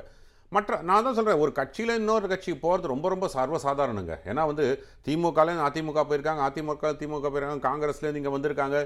இதெல்லாம் ரொம்ப ரொம்ப ஆமா அப்ப எதுக்கு இந்த சர்வசாதாரணம் ஸ்டேட்மெண்ட் வருது. ஆனால் ஆனால் பாஜகவை நம்பி தான் திராவிட கட்சிகள் அதுக்கு வரேன், ஆனால் ஒரு தலைவர் ஒரு அதுவும் ஒரு ஸ்டேட் லெவல் ஒரு செல்லினுடைய லீடர் வெளியே போகும்போது அந்த அண்ணாமலையை நீங்கள் வந்து ஃபோர் டுவெண்ட்டி மலை என்று சொல்லிவிட்டு போகும்போது அதை அதிமுகவு சே சேரும்போது அதை அது அது அவர்கள் ஒப்புக்கொள்கிறார்களா? இந்த இந்த நெருடல் இல்லாமல் ஒரு கட்சியில் இருக்க சொல்லுங்க. நைனா நாகேந்திரன் வந்திருக்காருங்க பிஜேபிக்கு. இது வரைக்கும் அதிமுகவை ஒரு களங்கப்படுத்தி பேசியிருக்காரா? பேசினதில்லை. இல்ல சார் பாஜகல இருந்து ஒருத்தர் போகும்போது இயல்பா திமுகவுக்கும் போக மாட்டாரு காங்கிரஸுக்கும் போக மாட்டாரு திமுகவுடைய கூட்டணி. திமுகவே போகட்டும். ஓரளவுக்கு சித்தாந்தமா இணக்கமா இருக்கிற ஒரு கூட்டணி கட்சியோட தான் அவர் போவார். அதிமுக தான் அவர் போக முடியும். சொல்றேன்? நீ நான் என்ன சொல்றேன்? திமுகவுக்கே கூட போகட்டும். போகும்போது ஒரு அதோ அந்த போகும் பட்சத்தில் இந்த மாதிரி வந்து ஒரு தலைவரை வந்து ஒரு அநாகரீகமாக சொல்லும்போது அதற்கு நீங்க பாஜக ரியாக்ட் பண்ணக்கூடாதுன்னு எப்படி நீங்க இது- ஒரு கட்சி ரியாக்ட் பண்ணக்கூடாதுன்னு எப்படி நீங்க சொல்லலாம்? அந்த ரியாக்ஷன் நேச்சுரல் இருக்க தான் செய்யும். இல்ல யார் மேல இருக்கும் அந்த ரியாக்ஷன் நிர்மல்குமார் மேல தானே இருக்கணும். அந்த எந்த கட்சிக்கு அவரை டிவேல்யூ பண்றதுக்கு ஏதானு பேசலாம் என்ன வேணா. செய்யலாம். அதுக்கு எதுக்கு எடப்பாடி உருவப்படத்தை கட்சிக்கு போகும்போது அது இது ஒரு எதிர் ஒரு எதிர்ப்பு தாங்க அது. வேற ஒண்ணும் கிடையாது எதிர்ப்பு தான். என்ன? இன்னொன்னு சொல்றேன் கேளுங்களேன். எடப்பாடி அவர்கள் அவருக்கு அவருடைய நாலேஜ் இல்லாம சிலதெல்லாம் நடக்கும் என்று சொன்னால் நானும் நீங்களும் ரொம்ப அரசியல்ல நோவாய்ஸ்னு சொல்லலாம். ஒண்ணுமே அரசியல் அரிச்சுடைய தெரியாதவர்கள்னு சொல்லலாம். இப்போ ஒரு சி வி சண்முகம் பேசுவதோ ஜெயக்குமார் அவர்கள் பேசுவதோ ஒரு அறிக்கை விடும்போதோ இந்த மாதிரி சொல்லும் போதெல்லாமே வந்து அது வந்து எடப்பாடிக்கு தெரியாம சொல்லிட்டாங்க. அது வேணா சொல்லுவாங்க. இது எப்படின்னா அது அவருடைய சொந்த கருத்து. இப்போ அமர் பிரசாத் ரெட்டி அதிமுக பற்றி க கடுமையாக விமர்சிக்கிறாங்க. அது அவர் சொந்த கருத்து. ஏன்னா நாங்கள் ரெண்டு பேரும் லீடர்ஷிப் லெவலில் என்ன ஆகும்? அவங்க கைக்குள்ளிட்டு போயிடுவாங்க. டினையபிலிட்டி நான் சொல்லலை எனக்கு அவங்களோட சொந்த கருத்து இது அப்படின்னு சொல்லிட்டு அது தெரியும். கீழே இருந்து இருக்கிறவங்களுக்கும் அது சொல்லப்பட்டு தான் சொல்லியிருப்பாங்க. ஸோ இது அதிமுகவாகட்டும் பாஜகவாகட்டும் திமுக ஆகட்டும் எதுவுமே தலைமை பொறுப்பேற்காமல் இது வந்து தலைமைக்கு தெரியாமல் நடந்தது என்று சொன்னால் அது அரசியல் அரிச்சோடியின்மைன்னு தான் நான் பார்க்கிறேன். அப்படி நட்டாவும் எடப்பாடியும் கை குலுக்கிட்டாங்கன்னா அண்ணாமலை பேசுனதை பத்தி கவலைப்படாம? நடக்கலாம் சார். அரசியல் எது வேணால் நடக்கலாம். ஆனால் அண்ணாமலை அவர்கள் வந்து அதை த- அந்த ஹியூமிலியேஷனை தாங்கி கொண்டதுக்கப்புறம் இருக்கணுமான்றது அவர் தான் முடிவெடுக்கணும். இந்த மாதிரி ஒரு நடந்து இல்லை இல்லை நான் இது வந்து ஒரு நியூஸ் செய்தி ஒரு பிரேக்கிங் நியூஸ்னு வேற அதிமுகவால் கசிய விடப்பட்டது. ஒரு பெய்டு நியூஸ் மாதிரியே சொல்லலாம்? நம்ம அதில் என்ன சொன்னாங்கன்னா வந்து ந- நட்டா அவர்கள் வந்து எடப்பாடி பழனிசாமி அவர்கள் சொல்லிட்டாங்க. அது மாதிரி நானும் சிடி ரவியை ஒண்டி தான் உங்களோட பேசுவோம். ஏ, நீங்க வந்து தமிழ்நாடு பாஜக தலைவரோட நீங்கள் பேச்சுவார்த்தை தேவையில்லை. நாங்கள் பார்த்துக் கொள்கிறோம் அவருக்கும் அறிவுறுத்தப்பட்டதுன்ட்டு. இது பொய். ஏன்னா நான் இதை வந்து பர்சனலாக போய் விஜா விசாரிச்சுட்டு வந்துட்டேன். தலைமை வரைக்கும் போய் சேர்ந்து விசாரிச்சுட்டு வந்துட்டேன். இது ஒரு பொய்யான தகவல் பரப்பப்பட்டது. இதை பேஸ் பண்ணி நிறைய இது நேத்திக்கு கூட பார்த்தீங்கன்னா விவாதங்களில் அதிமுக சார்பாக பேசக்கூடியவர்கள் இப்படி தாங்க நடந்திருக்கு. அப்போ அண்ணாமலையை ஒதுக்கி விட்டார்கள்ட்டு. இன்னைக்கு அண்ணாமலை வந்து எங்க அஹ், இதுல ஹெலிகாப்டர்ல இறங்கும் போது பாருங்க யார் யார் கூட வந்தாங்க? ரெண்டு பேர் தான் வந்தாங்க. நட்டாவும் அவர்கள் தான் வந்திருக்காங்க. அப்போ அண்ணாமலையை ஒதுக்க வேண்டும் என்று மத்திய தலைமை ஒரு புரிதலுக்கான கேள்வி தான் நீங்க அதை டிஃபைன் பண்ணுங்க எப்படின்னு. அதிமுக திரு எடப்பாடி பழனிசாமி தலைமையிலான அதிமுக அதனுடைய கூட்டணியா? இல்ல அண்ணாமலையா அப்படின்னு ஜேபி நட்டா கன்சிடர் பண்ணணும்? பாஜகவுடைய தேசிய தலைமை கன்சிடர் பண்ணணும்னா எதை கன்சிடர் பண்ணுவாங்க? அதாவது ஐடியலாக அவர் வந்து அண்ணாமலையை தான் கன்சிடர் பண்ணுவார். அவர் வந்து தன்னுடைய தலைமையை விட்டு கொடுத்து விட்டார் வச்சுக்கோங்க அதாவது தன்னுடைய தலைமையை ஒரு கூட்டணிக்காக விட்டு கொடுத்து விட்டார். அப்படி என்றால் அதாவது இவருடைய ஒப்புதல் இல்லாமல் விட்டு கொடுத்து விட்டார் என்றால் இந்த கட்சியை நீங்கள் ரைட் ஆஃப் பண்ணி விடலாம் டோட்டலாக ஏன்னா தலைமை வந்து ஒரு இங்க வந்து அவர் நியமிக்கப்பட்ட தலைவர். தமிழ்நாடு பாஜக தலைவராக நியமிக்கப்பட்டிருக்கிறார். அவர் முடிவு ரொம்ப முக்கியம். அவருடைய முடிவு ரொம்ப முக்கியம். இது ட்ரெடிஷனலாக பாஜகவில் உள் விவகாரங்களை அறிந்தவர் என்ற முறையில் சொல்றேன். இவருடைய கருத்துக்கு வெயிட்டேஜ் கொடுக்கப்படும். கண்டிப்பாக இப்போ வானதி ஸ்ரீனிவாசன் இருக்காங்க நயினார் நாகேந்திரன் இருக்காங்க இவங்க இந்த மாதிரி ஒரு தலைவர்கள்லாம் இருக்காங்க. In fact Vanathi Srinivasan much closer to Nadda because அவங்க டைரக்ட் ரிப்போர்ட்டிங் மகிழா மோர்ச்சானால அவங்கள்ட்டெல்லாம் கருத்து கேட்கப்படும். அவர்கள் வந்து அதிமுக கூட தான் கூட்டணி வேண்டும் என்று சொல்லுவாங்க. ஏன்னா அவங்களுக்கு அதில் ஒரு லாபமும் இருக்கலாம். அண்ணாமலைக்கு வேறு விதமான ஒரு ஐடியாஸ் இருக்கலாம். அவர் தன்னுடைய தரவுகள் அண்ணாமலைக்கு லாபமா பாஜக தமிழ்நாடு பாஜகவுக்கு லாபமான்னு தானே ஒரு தேசிய கட்சி பார்க்கும். தமிழ்நாடு பாஜகவுக்கு லாபம் தாங்க பார்க்கும். அப்படிப்பட்ட ஒரு டிசிஷனை வரணும்னா அது அண்ணாமலையினுடைய அண்ணாமலையை ஹியூமிலியேட் செய்தவர் செய்வார்கள் என்றால் இப்போ உதாரணத்துக்கு நட்டாவும் சிடி ரவி அவர்களும் டைரக்டாக அதிமுகவோட பேசுவாங்க. நீங்க அதுல தலையிடாதங்கன்னு ஒரு தலைவர் சொல்லியிருப்பார் என்றால் நடக்கவில்லை. அது பொய்யான தகவல் பரப்பப்பட்டது அதிமுகவினால். இது நடந்தால் அப்படின்னா என்ன அர்த்தம்? You are letting down your soldiers இது வந்து பாஜகவில் கண்டிப்பாக நடக்காது என்பது எனக்கு தெரியும். இல்ல இதுல என்ன நஷ்டம் அதிமுகவுக்கு? அவங்க இவர் அண்ணாமலை புண்படுறாரு. இது ஒரு இல்ல நட்டா வந்து பேச மாட்டேங்கிறாருன்னா. இது ஒரு பர்செப்ஷன் இங்க முப்பது சதவீதம் வாக்கு வங்கி வச்சிருக்கிற ஏடிஎம்கேக்கு என்ன நஷ்டம்? முப்பது சதவீத வாக்கு வங்கின்னு சொல்றது இப்போ ஈரோடுனுடைய கிழக்கு வந்து உதாரணம் கிடையாது. இதுதான் அது எடுத்தாலும் இருபத்தஞ்சு கீழே சரிஞ்சு போயாச்சு. ஓகே? நீங்கள் வந்து முப்பது சதவீத வா- நான் இன்னொன்று சொல்லுவேன் நாலுக்கு நாலு சீட்டு வந்து அதிமுக போட்ட பிச்சைன்னு சொல்லிட்டு ரெண்டு நாளுக்கு முன்னாடி கூட யாரோ சொன்னாங்க ஒரு விவாதத்தில் பார்த்தேன். ஐ டோன்ட் பிகாஸ் அவங்க இங்கே இல்லாதனால அவர் பேர் எடுக்க விருப்பம் இல்லை. ஓகே நான் அப்படின்னு பார்க்க போனால் பதிமூணு சீட்டு நான் டேட்டா வச்சுன்னு தான் பேசுவேன் உங்களுக்கே தெரியும். பதிமூணு இடங்களில் பாஜகவினால் தான் அதிமுக வெற்றி பெற்றதுன்னு கொண்டு எனக்கு டேட்டா சொல்லுது. அதாவது ரெண்டாயிரத்தி பதினாறுக்கும் இருபத்தோருக்கும் கம்பேர் பண்ணும்போது. இருபத்தொன்னுலயா? இருபத்தொன்னுல. பதிமூணு தொகுதி பதிமூணு தொகுதிகளில். ஓ. பாஜகனுடைய ஓட்டுனால தான் இவர்கள் வெற்றி பெற்றார்கள். ஓகே? அதாவது பாஜகனுடைய ஓட்டு முழுக்க டிரான்ஸ்ஃபர் ஆயிருக்கு. அப்- அப்- அது அப்படிதான் நான் கணக்கு பார்க்கிறேன். பதிமூணு தொகுதிகள் வேணா நான் அதை வேணா லிஸ்ட் லிஸ்ட் இந்த பிரச்சனைக்கு அப்புறம் இனிமே டிரான்ஸ்ஃபர் ஆகுமா? டிரான்ஸ்ஃபர் ஆகுதில்ல. இது என்ன பிரச்சனைனா தலைமை இதை வளர்த்து கொண்டே வ- வள- வளர்த்து கொண்டே போகின்றால் நாளைக்கு ஒரு கூட்டணி நிச்சயமாகும் போது தலைமையில கை கொடுத்துட்டு போயிடுவாங்க. கீழ் லெவல்ல ஓட் டிரான்ஸ்ஃபர் நடக்கும் ஓட் டிரான்ஸ்ஃபரோட இல்ல சார். வேலையும் உங்களுக்கு வேலையும் செய்ய மாட்டாங்க. இது ஒரு பெரிய விஷயமாக கண்டிப்பாக பெரிய பேசும் பொருளாக இருக்கும். கடைசியா உங்க கேள்விக்கு நான் அதுல. அதுல யாருக்கு நஷ்டம் அதிகம்? பாஜகவுக்கு நஷ்டம் அதிகமா? ரெண்டு பேருக்கும் ரெண்டு நஷ்டமாகும். பேருக்கு ரெண்டு பேருக்குமே நஷ்டமாகும் பெனிஃபிட் டு திமுக கூட்டணி நடக்கும். இதுதான் நடக்கும். ஓகே. திரு கார்த்திகேயன் பா கார்த்திகேயன் அதிமுக பாஜக. நான் வரேன் வரேன் வரேன் கார்த்திகேயன் போயிட்டு வந்துடுறேன் அதிமுக பாஜக இடையே என்ன நடக்குது? ஏன் நடக்குது? இது இதனால வந்து கூட்டணி பாதிச்சிரும் அப்படின்றதுல எனக்கு நம்பிக்கை இல்லை. இந்த இவர்களுக்கு கொடுக்கல இருக்கக்கூடிய இந்த உரசல் இருக்கு இல்லையா? இந்த உரசல்ன்றது வந்து இட்ஸ் ஒரு டெம்பரரி கேப் தான் இது. சரி ஓட்டே டிரான்ஸ்ஃபர் ஆகலைன்னா நஷ்டம் தானே அதிகம்? நிச்சயமா. திரு ஸ்ரீராம் அந்த அந்த விஷயத்தை நான். ஒத்துக்கிறேன். மேலே வந்து சிங்க்ரனைஸ் ஆகலை. ஒரு ஒரு பான் ஹோமி இல்லை அப்படின்னா இரண்டு கட்சி தலைமையில் இருக்க நடுவில். நிச்சயமா வந்து கீழே இருக்க தொண்டர்கள் சேர்ந்து வேலை செய்ய மாட்டாங்க. இல்ல என்னால. உங்களுக்கு லாபம் உங்களால எனக்கு லாபம்னு அண்ணாமலையும் எடப்பாடி பழனிசாமியும் ஒரு சமூகத்துக்குள்ள அந்த ஆளுமையை கொண்டு வருவதற்கு முயற்சிக்கிறாங்க. ஒரு டிராமான்னு அறுத்து தனியரசு. அப்படி எதுவும் பண்றாங்களா? இது ஒரு டைவர்ஷன் சொல்றது எனக்கு அதில் எனக்கு ஒரு ஓரளவுக்கு ஒரு நம்பிக்கை இருக்கு. அதில் இல்லைன்னுலாம் மறுக்க முடியாது.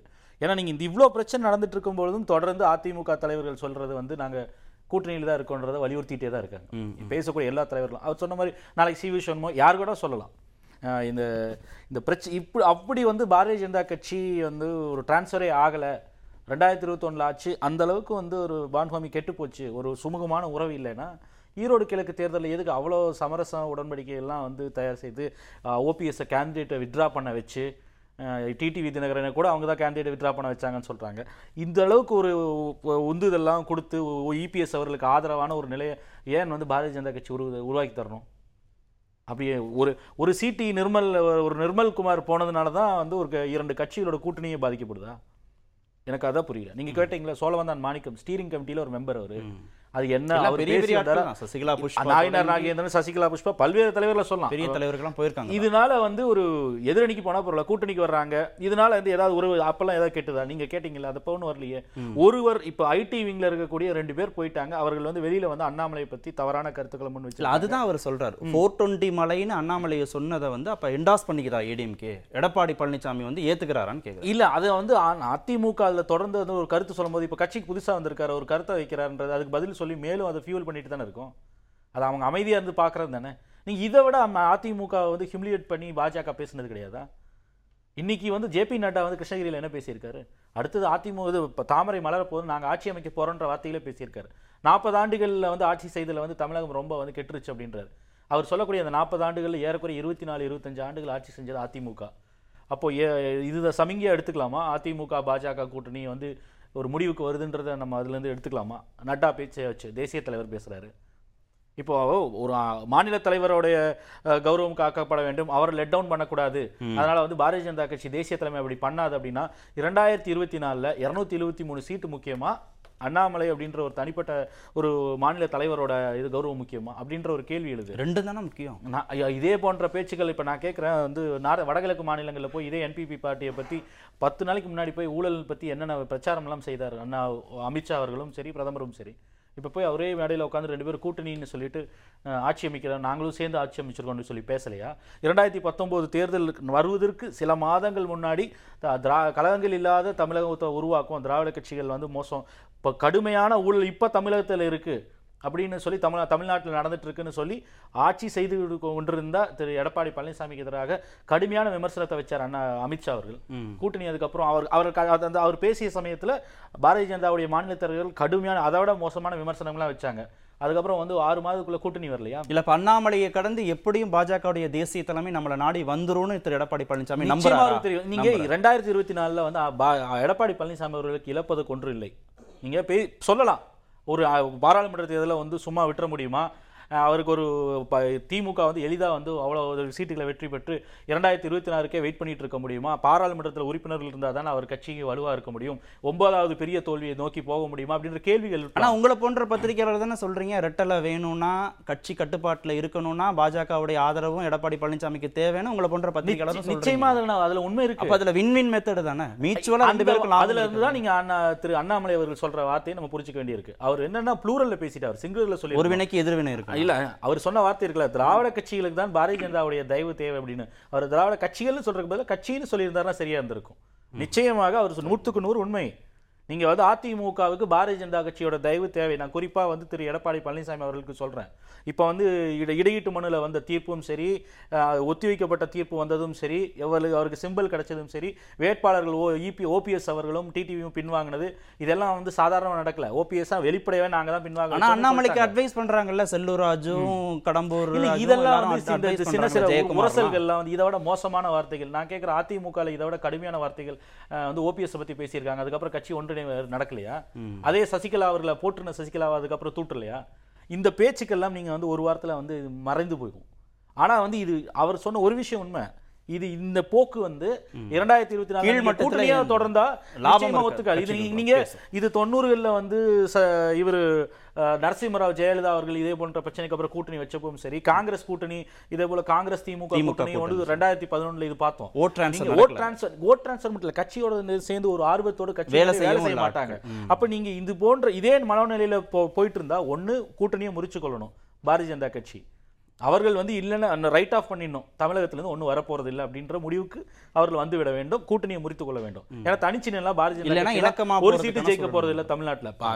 கூட்டணி கட்சியில் அதிமுக நின்னே போன முறை ஒரு சீட்டு தான் வாங்கினாங்க. பாமக தேமுதிக எல்லாம் இருந்து. இப்போ அடுத்த முறை வந்து அவர்கள் நிச்சய தனித்து நின்னுலாம் வந்து அவங்க completely they can forget Tamil Nadu.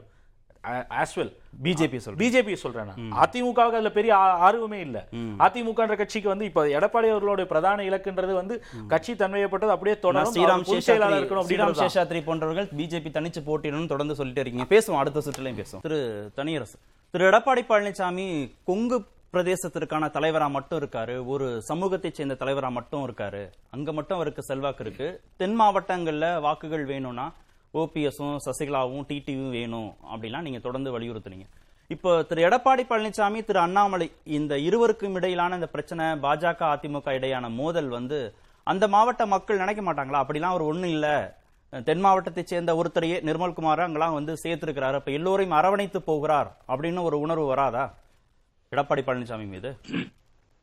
இல்லையா? இப்ப இப்ப அவங்கள வந்து அது எனக்கு என்னன்னா நீங்க எடப்பாடியை பொறுத்தவரைய ஒரு ஒரு ஒரு விரிந்த பார்வை இருக்கணும். ஒரு தலைவனுக்கு இந்த கட்சிக்கு நம்ம ஒரு தலைவரா இருக்கிறோம். இந்த தலைமையேற்று நம்ம பொறுப்பேற்று இருக்கிற இடத்துல எல்லா பிரிவு மக்களையும் வட்டார சாதி மத வர்க்க நிலைகளை கடந்து அன்பு காட்டணும்.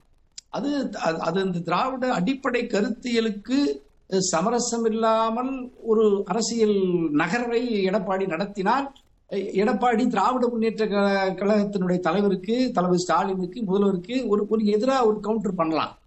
அந்த நான் அந்த அளவுல தான் பாக்குறேன். நீங்க ஒரு மூத்த பத்திரிகையாளர் நம்ம நம்ம இந்த இந்த அவையில எல்லாரும் தகுதியானவங்க தான்.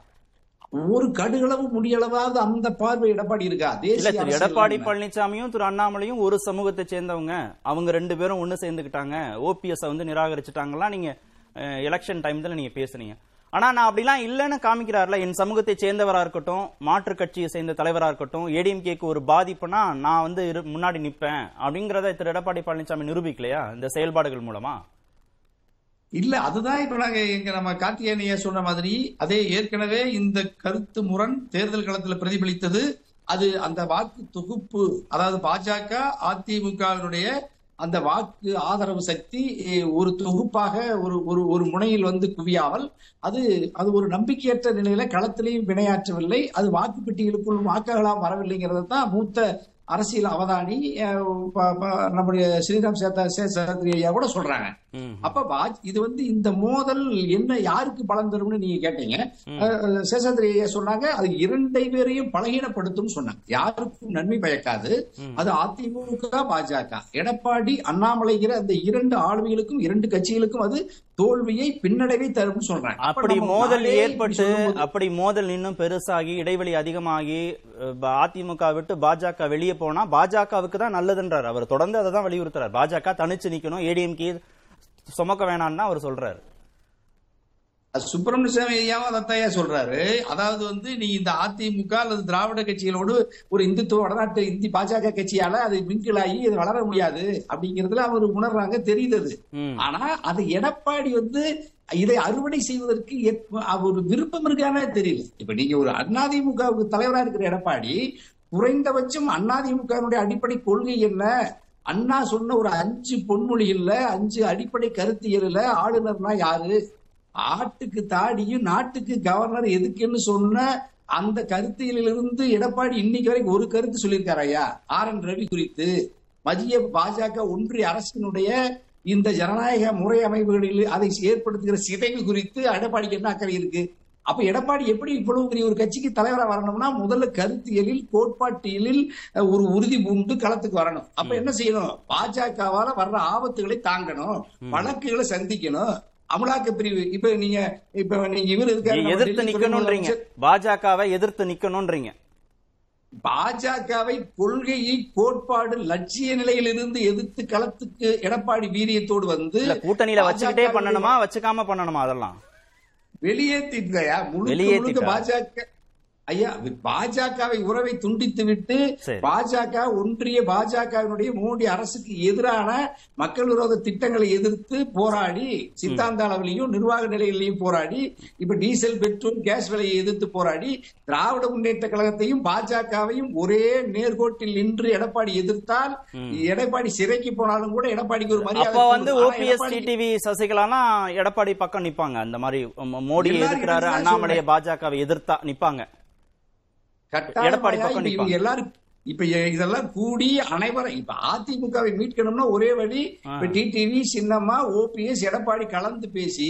ஒரு தலைமைக்கு வந்து நீங்க அதுல வர்ற நெருக்கடிகள்ல யாராவது ஒண்ணு ரெண்டு சிறைக்கு போனாலும் மத்தவங்க கட்சி நடத்தலாம்ல. இப்ப நீங்க எடப்பாடி எல்லாரும் இருக்காரு. போயாச்சுன்னா ஒன்னு ரெண்டு பேர் போனா பரவாயில்ல எல்லாரும் போயாச்சுன்னா எல்லாரும் இப்ப- அடுத்த நிலையில இப்ப ஆளலையா இருக்காங்க இப்ப தங்கமணி இருக்காரு வேலுமணி இருக்காரு நம்ம சி வி சண்முகன் இருக்காரு முனுசாமி அவங்களும் போயாச்சுன்னா. அவங்களும் போயிட்டாங்கன்னா எல்லோரும் மீதும் வழக்கு இருக்கு. ஒன்றரை கோடி. இல்ல இல்லையா இப்ப ஒன்றரை கோடி தொண்டர்கள்ல. யாராவது ஒருத்தர் வந்து அதுல பொறுப்பெடுத்து நடத்தலாம்ல அவ்வளவு அவ்வளவு தியாக சீலர்களாக இருக்கிறாங்க அதிமுக கேட்போம் நம்ம அக்னீஸ்வரன் கேட்போம் திரு அக்னீஸ்வரன். திரு ஸ்ரீராம் சேஷாத்ரி சொன்ன யோசனை. பதிமூணு தொகுதிகளில் ரெண்டாயிரத்தி இருபத்தொன்னுல பிஜேபினால தான் ஏடிஎம்கே ஜெயிச்சது. அதனால உங்களுக்கு பிஜேபியோட கூட்டணி வேணும்னு அவர் சொல்ற யோசனை எடுத்துக்க போறீங்களா? இல்ல திரு தனியரசு சொன்ன மாதிரி எதிர்த்து எத்தனை பேர் வேணாலும் ஜெயிலுக்கு போய் யாராவது ஒருத்தர் அந்த கட்சியை நடத்தி கட்சியை கட்டமைப்பை பலப்படுத்தட்டும் ஏடிஎம்கேல அப்படின்ற யோசனையை ஏத்துக்க போறீங்களா? என்ன நாம சுதந்திரத்துக்கு முன்னாடி இருக்கிற பிரிட்டிஷ்கார காலத்திலே வாழ்ந்துட்டு இருக்கோம். அண்ணன் தனியரசு அவர்களுக்கு என்ன அவ்வளவு தனியாத தாகம்? எல்லாத்தையும் உள்ள தள்ளணும் அப்படின்னு சொல்லிட்டு என்ன ஆதாரம்? நீங்க என்ன நீதிமன்றமா? உச்ச நீதிமன்றத்தில் முறையாக இடையூட்டு மனு போட்டு சின்னத்தை பெற்றிருக்கிறாரு. சின்னத்தை பெற்றுட்டு நீங்க களத்திலே நில்லீங்க.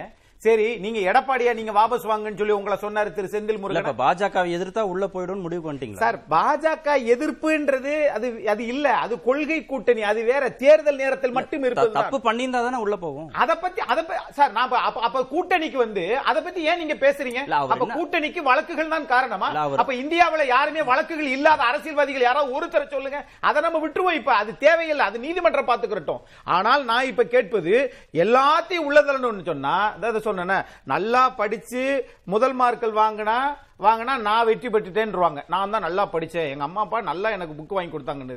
தோத்து போயிட்டோம்னா வாத்தியார் சரியில்லைன்னு அந்த மாதிரி தான் அண்ணன் தனியரசு இப்போ திரு எடப்பாடி பழனிசாமி வந்துட்டாருன்னு சொன்னா அவரும் கொங்கு மண்டலம் தானே? நீங்களும் கொங்கு மண்டலம் தானே? ஏன் உங்களால வர முடியல? நான் இப்ப கேட்டா அது அண்ணன் ஒத்துக்குருவாரா? அது வேற இது வேறன்னு ஒரு ஒரு கணக்கு ஒண்ணு போடுவார். பாரதிய தலைவர் வேற அவர் கொங்கு இளைஞர் பேரவைன்னு அவர் ஒரு கட்சி ஆனா வச்சிருக்காரு. எல்லாத்தையும் ஜெயிலுக்கு போடுன்னு சொல்றது யாரு? ரெட்டல் அவர்கிட்டயா இருக்கு? தனியரசு கிட்டயா இருக்கு? ஆஹா ஆனா ரெண்டு பொதுக்குழு கூட்டுனது யாரு? சரி நான் கேக்குறேன். தனியார் வச்சு என்ன பண்ண கேக்குறேன். அப்படி கிடையாது. பொதுக்குழு உறுப்பினர்களை மட்டும் வச்சு என்ன பண்ண போறாரு எடப்பாடி கேக்குறேன். அப்படி கிடையாது. பொதுக்குழு உறுப்பினர்கள் வச்சு தான் இன்னைக்கு வந்து கட்சியினுடைய தலைவரா இருக்கிறாரு. உயர்நீதிமன்ற தீர்ப்பு. உச்ச நீதிமன்ற தீர்ப்பெல்லாம் உங்களுக்கு தலையில ஏத்திக்கிற மாட்டீங்களோ? ஆகவே அவர் தொடர்ந்து பயணப்பட்டு கொண்டே இருக்கிறார். உங்களை மாதிரி வாங்கிட்டு வேலையை முடிச்சிட்டு அப்ப நம்ம நம்மள அவுட் ஆக்கிட்டாங்க. அப்படின்னு தொடர் எத்தனை வழக்குகள் போட்டாலும் அதை தொடர்ந்து பண்ணிட்டு இருக்கிறார் ஒண்ணு. அது மாதிரி நம்முடைய சார் சொல்லுகிற போது சொன்னாங்க அது தொடர்ந்து நாங்க இந்த பதிமூணு இதுல வந்து பாரதிய ஜனதாவால் தான் அதிமுக இருபத்தி. ஒண்ணுல ரெண்டாயிரத்தி இருபத்தி அப்படின்னு சொல்றீங்க. கரெக்ட் ஆனால் ரெண்டாயிரத்தி பத்தொன்பதுல பாரதிய ஜனதா வாங்கிய வாக்குகள் சதவீதம் மூணு புள்ளி ஆறு. ரெண்டாயிரத்தி இருபத்தி ஒண்ணுல அது ஒரு சதவீதம் குறைஞ்சு ரெண்டு புள்ளி ஆறா மாறி இருக்கு அப்போ ரெண்டு ஒரு சதவீதம் குறைஞ்சதுக்கு அது எப்படி அதிமுகவுக்கு போயிருக்கும் ஒருவேளை ரெண்டாயிரத்தி பதி இருபத்தி ஒண்ணுல இல்ல ரெண்டாயிரத்தி இருபத்தி ரெண்டு புள்ளி ஆறு தானே. ரெண்டாயிரத்தி நீங்க தானே சொல்றீங்க பதினோரு தொகுதியில் நாங்க ஜெயிச்சு வச்சிருக்கோம் ADMK plus 2.6. ரெண்டாயிரத்தி இருபத்தி ஒண்ணுல அப்படி நீங்க உங்க சொல்றபடியே நடந்திருந்தா இப்ப ஈரோடு இடைத்தேர்தல நீங்க பாஜக அதிமுக கூட்டணி தானே திரு கே எஸ் தென்னரசு வெற்றி பெற்றிருக்கணுமே ஏன் வெற்றி பெறல? ஆக திரு எடப்பாடி பழனிசாமி அவர்களுடையது நிதானமாக செல்கிறார். இல்ல எழுபத்தி அஞ்சுலயும் ஏடிஎம்கே ஜெயிச்சதுக்கு வந்து பதிமூணு சதவீதம் பதிமூணு தொகுதியில ஜெயிச்சதுக்கு தான் பிஜேபி காரணம்னு சொன்னாரு. ஆமா. எழுபத்தஞ்சு தொகுதியிலே ரெண்டாயிரத்தி இருபத்தி ஒண்ணுல ஜெயிச்சதுக்கு பிஜேபி காரணம்னு அவர் சொல்லல. அதுல ஈரோடு வருதா வரலையான்னு பாரதிய ஜனதாவே ஒரு சதவீதம் ரெண்டாயிரத்தி இருபத்தி ஒண்ணுல தோத்து இருக்குன்னு சொல்லி தேர்தல் ஆணையம் சொல்லுகிற போது தேர்தல் அந்த அறிக்கை புள்ளி விவரம் சொல்லும் போது எப்படி இன்னொருத்தவங்களுக்கு போகும் ஏடிஎம்கே விட்டுட்டு தனிச்சு போனா பிஜேபிக்கு அப்படி கிடையாது. அவங்களுக்கு தான் லாபம். தான் இப்பயும் இப்பயும் அதிமுகவில் இருக்கக்கூடிய பெருந்தலைவர்கள் எல்லாருமே வந்து பாரதிய ஜனதா கூட்டணி ரெண்டாயிரத்தி இருபத்தி நாலில் தொடரும். திரு எடப்பாடி பழனிசாமி அந்த நிலைப்பாடுல இருக்கிறாரு. இடையில சில வாசங்கள் சிலது தேவையில்லாத பேச்சுகள் பேசினா அதுக்கும் கேட்டுக்கிட்டு இருப்பாங்களா கூட்டணி? ஏன் சார்? நாம என்ன மேனேஜர் லோன் வாங்குறோம்னா நாம வந்து நாம தான் வட்டி கட்டணும். மேனேஜர் அதுக்காக என் வீட்டுல வந்து வட்டி வாங்கிட்டு போகணும்னு சொல்ல முடியுமா? ஆக கூட்டணி கட்சி என்பது வேறு. அப்ப அடிபணிஞ்சு போகணும் பிஜேபி. அப்படி சொல்ல வர நீங்க மேலாளரா இருப்பீங்க மாநிலத்தில் மாநிலத்தில் முப்பத்தோரு ஆண்டு காலம் ஆட்சி செய்து எந்த கட்சி? அதிமுக. இன்றைக்கு வாக்கு வங்கிகளை யார் அதிகமா வச்சிருக்கிறது? அதிமுக. அந்த கட்சியினுடன் தானே நீங்க ரெண்டு புள்ளி ஆறு சதவீதம் வாக்குகளை பெற்ற பாரதிய ஜனதா கூட்டணி வச்சிருக்கு. இதானே சார் தொடக்க கேள்வினா? ஐடிஎம்கேயின் உயரமும் பிஜேபி உயரமும் தெரியல. கால்குலேட் பண்றதுக்கு வந்து இருபது சீட்டுகள்ல கண்டெஸ்ட் பண்ணாங்க ரெண்டாயிரத்தி இருபத்தொன்னுல. வாங்கின ஓட்டுகள் டிவைடட் பை இரண்டாயிரத்தி இருநூத்தி முப்பத்தி நாலு தொகுதிகளும் வாங்கின ஓட்டு. இதுதான் percentage calculation contested seat percentage பார்த்தாரா? இருபத்தி ஒன்பது புள்ளி அஞ்சு பர்சன்டேஜ் அப்போ பாரதிய ஜனதா கட்சியினுடைய ஓட்டு வந்து- ஓட்டு சதவீதம் இருபத்தொன்பது புள்ளி அஞ்சு பர்சன்ட் ஒத்துப்பார் அக்னீஸ்வரன்? இதில் வந்து ரெண்டாயிரத்தி பத்தொன்பதில் அஞ்சு பாராளுமன்ற தொகுதியில் கண்டெஸ்ட் பண்ணாங்க விச் இஸ் ஈக்குவல் டு முப்பது சட்டமன்ற தொகுதி. ஒரு பர்சன்டேஜ் ஏன் குறைஞ்சதுன்னு சொல்றேன். அந்த டோட்டல் ஓட்ஸ் இது received divided by total votes polled in Tamil Nadu இதுதான் இப்படி தான் கால்குலேட் பண்ணுவாங்க உங்களுடைய பர்சன்டேஜ் கால்குலேஷன் அதனால தான் அவர்கிட்ட அந்த கால்குலேஷனே தப்புன்னு சொல்லிட்டு நான் சொல்றேன். ஏன்னா அப்போ மூணு புள்ளி ஆறுல இருந்து ரெண்டு புள்ளி ஆறு குறைஞ்சதுக்கு காரணமே அதிமுக தான். ஏன்னா ரெண்டு இடத்துலயும் அதிமுக தான் கூட்டணியில் இருந்திருக்காங்க அவங்க. இல்லைங்க சொல்றேன் இல்ல நாங்க கால்குலேஷனே தப்புன்னு சொல்றேன் அக்னீஸ்வரன். ஏன்னா முப்பது பாரா சட்டமன்ற தொகுதியில கேப்சர் பண்ணது மூன்று புள்ளி ஆறு. இருபது சட்டமன்ற தொகுதியில கேப்சர் பண்ணது ரெண்டு புள்ளி ஆறு. ஆக்சுவலா உங்க கூற்றுப்படி பாத்தீங்கன்னா டூ தேர்ட்ஸா வந்திருக்கணும். அதோட அதிமுக முப்பத்தி மூணு புள்ளி நாலு. பத்தொன்பதுல எவ்வளவு ரெண்டாயிரத்தி இருபத்தி ஒண்ணுல. பத்தொன்பதுல எவ்வளவு கடைசி? தேர்தல் தான் இன்னைக்கு எடப்பாடி. பழனிசாமி நிக்கிறாரு. அப்பயே நீங்க வாங்கியது எவ்வளவு? இல்ல இல்ல. நீங்க பத்தொன்பதுல எவ்வளவு சொல்லுங்க? அப்ப எடப்பாடி. நாற்பத்தாயிரம் வாக்குகள் வாங்கினாரு. இடையூட்டு மனு மூலம் சின்னத்தை பெற்றாரு. முடிச்சிடுறேன். நான் பேசி முடிச்சிடுறேன். அப்ப பத்தொன்பதுல எவ்வளவு வாங்கினாங்க அதிமுக? அந்த நம்பரை பாருங்க. அவங்களும் குறைஞ்சிருக்காங்க. இல்ல சார் இப்ப ஈரோடு கிழக்குல தனியா நின்னு ஜெயிச்சிருக்கலாமே. நிரூபிச்சிருக்கலாமே சார் பிஜேபி கரெக்டா நான் சொல்றேன் சார். பாஜகனுடைய உயரம் தெரிந்து கொள்ள வேண்டும். தனியா நில்லுங்க. எதுக்கு உங்களுக்கு நீங்க அதிமுக எனக்கு பாஜக தேவையில்லைன்னு சொல்லட்டுமே. உங்க உயரம் எங்களுக்கு தேவையில்லை. உங்களுக்கு நீங்க கொடுக்கிற டூ பாயிண்ட் சிக்ஸ் பர்சன்ட் எங்களுக்கு ஒரு- பிரயோஜனம் இல்ல. ஏன் ஏடிஎம்கே சொல்ல மாட்டேங்குது? ஏன் அதான் சொல்றேன். ஏன் ஏடிஎம்கே சொல்ல மாட்டேங்குது? அக்னீஸ்வரன் சொல்லணும். நான் சொல்றேன். நான் இன்ஸ்டிகேட் பண்றேன் சார். ஏடிஎம்கே சொல்லட்டும் சார். எங்களுக்கு ரெண்டு புள்ளி ஆறு சதவீத நாள் பிரயோஜனம் இல்ல. எங்களுக்கு பதினஞ்சு பர்சன்டேஜ் குறைச்சலா நாங்க ஆரம்பிக்கிறோம். அதாவது அவங்க என்ன சொல்றாங்க? ஒரு ஒரு இதுல சொல்லியிருந்தாங்க. நாங்கள் ஒரு தேர்தலை சந்திக்கும் போது மைனஸ் பிப்டீன்ல இருந்து ஆரம்பிக்கிறோம். ஏன்னா எங்களுக்கு பாஜக கூட இருக்கனால மைனாரிட்டி ஓட்டு வரலன்ட்டு. சரி வேண்டாம் தூக்கி எறிங்க ரெண்டு பதினஞ்சு பர்சன்டேஜ் இருக்காங்க. ரெண்டு புள்ளி ஆறு சதவீதம் தானே. தேவையில்லை. எனக்கு அந்த பதினஞ்சுக்கு அதுல இருந்து ஒரு அந்த சிறுபான்மையினர்ல இருந்து எனக்கு பாதி பர்சன்டேஜ் ஒன் தேர்ட் வந்தா கூட டூ பாயிண்ட் சிக்ஸ் விட ஜாஸ்தி? ஏன் திரு கார்த்திகன் அதை சொல்றதுக்கு ஏடிஎம்கேக்கு இது கஷ்டமா இருக்கு. வேண்டாம் பிஜேபி கூட்டணி. டூ பாயிண்ட் சிக்ஸ்ங்கிறதா அவர் சொல்றாரு. ஏன் அதுல அந்த நிலைப்பாட உறுதி எடுக்க மாட்டேன்றாங்க பிஜேபி வேணான்னு. லலு பிரசாத் யாதவ் கிட்னி டிரான்ஸ்பிளான்ட்லாம் பண்ணதுக்கு அப்புறம் அவருக்கு சிபிஐ விசாரணைக்கு போயிருக்கு. அதே போல வந்து இடி வந்து எல்லா யாருக்கிட்ட என்னென்ன பண்ணிட்டு இருக்குன்னு நல்லா தெரியும் இதே போல வந்து. இவங்களுக்கும் போய் சேரும். இந்த மணிஷ் சிசோடியா உதாரணம்லாம் மணிஷ் சிசோடியா வந்து இடியில திருப்பி அரெஸ்ட் ஆயிருக்காரு சிபிஐ வந்து திருப்பியும் கிரில்லிங்க்கு ராப்ரி தேவி அவர்களையும் திரு டிரான்ஸ்பிளான்ட் செய்து பெட்ரிடனா இருக்கக்கூடிய திரு லலு பிரசாத் யாதவ் சிபிஐ விசாரணைக்கு போயிருக்கு. பழைய கவிதா. அது திருப்பியும் வந்து அவர் சொல்ற மாதிரி அவர் பாம்ப் பண்ற மாதிரி? இல்ல பிஆர்எஸ்ல இருக்கக்கூடிய கவிதா இவர்கள் எல்லோருக்கும் இருக்க சிக்கல். திரு எடப்பாடி பழனிசாமி தலைமையிலான அதிமுக எல்லாரும் சிறைக்கு இருக்கணும். அப்படி பார்த்தா பாரதிய ஜனதா மேலயும் மடியில கணம் தான் இருக்குது. எல்லாரும் யாரு இங்க புத்தனோ சித்தனோ எல்லாம் கிடையாது அரசியல் கட்சியில இருக்கக்கூடிய நிகழ்வுகள் வழக்கு முடிச்சிடட்டும் நேரம் ஆயிடுச்சு. இல்ல திரு தனியரசுக்கு அதிமுகவை சேர்ந்த எல்லோரும் சிறைக்கு போகணும்னு ஆசையா? எடப்பாடி தரப்புல? பாஜகவிடம் வண்டியிடாமல் சிறைக்கு போனாலும் நான் உன்னிடத்துல வண்டியிட மாட்டேன். உங்க தயவு தேவையில்லைன்னு எதிர்த்து நின்னுங்கன்னு சொல்றேன். நீங்க வந்து சிறைக்கு போகாம எல்லாம் ஜனநாயகத்துல அதிமுக அலுவலகத்துக்குள்ள போங்கண்ணே. ஓகே கார்த்திகேயன் சார் முடிக்கட்டும் முடிக்கட்டும் முடிக்கட்டும். அதுதான் பிரச்சனை. அதுதான் பிரச்சனை. வழக்குகள் இருக்கு. தான் வழக்குகள் இருக்கு. அதனால அவர்கள் வந்து அந்த மாதிரி எல்லைக்கெல்லாம் போக மாட்டாங்க. பாஜகவை கழட்டி விடுற எல்லைக்கு.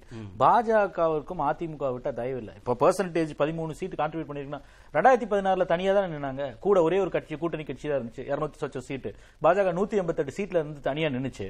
எவ்வளவு பர்சன்டேஜ் வாங்கிங்க ரெண்டு புள்ளி எட்டு பர்சன்ட் தான் வாங்குனீங்க.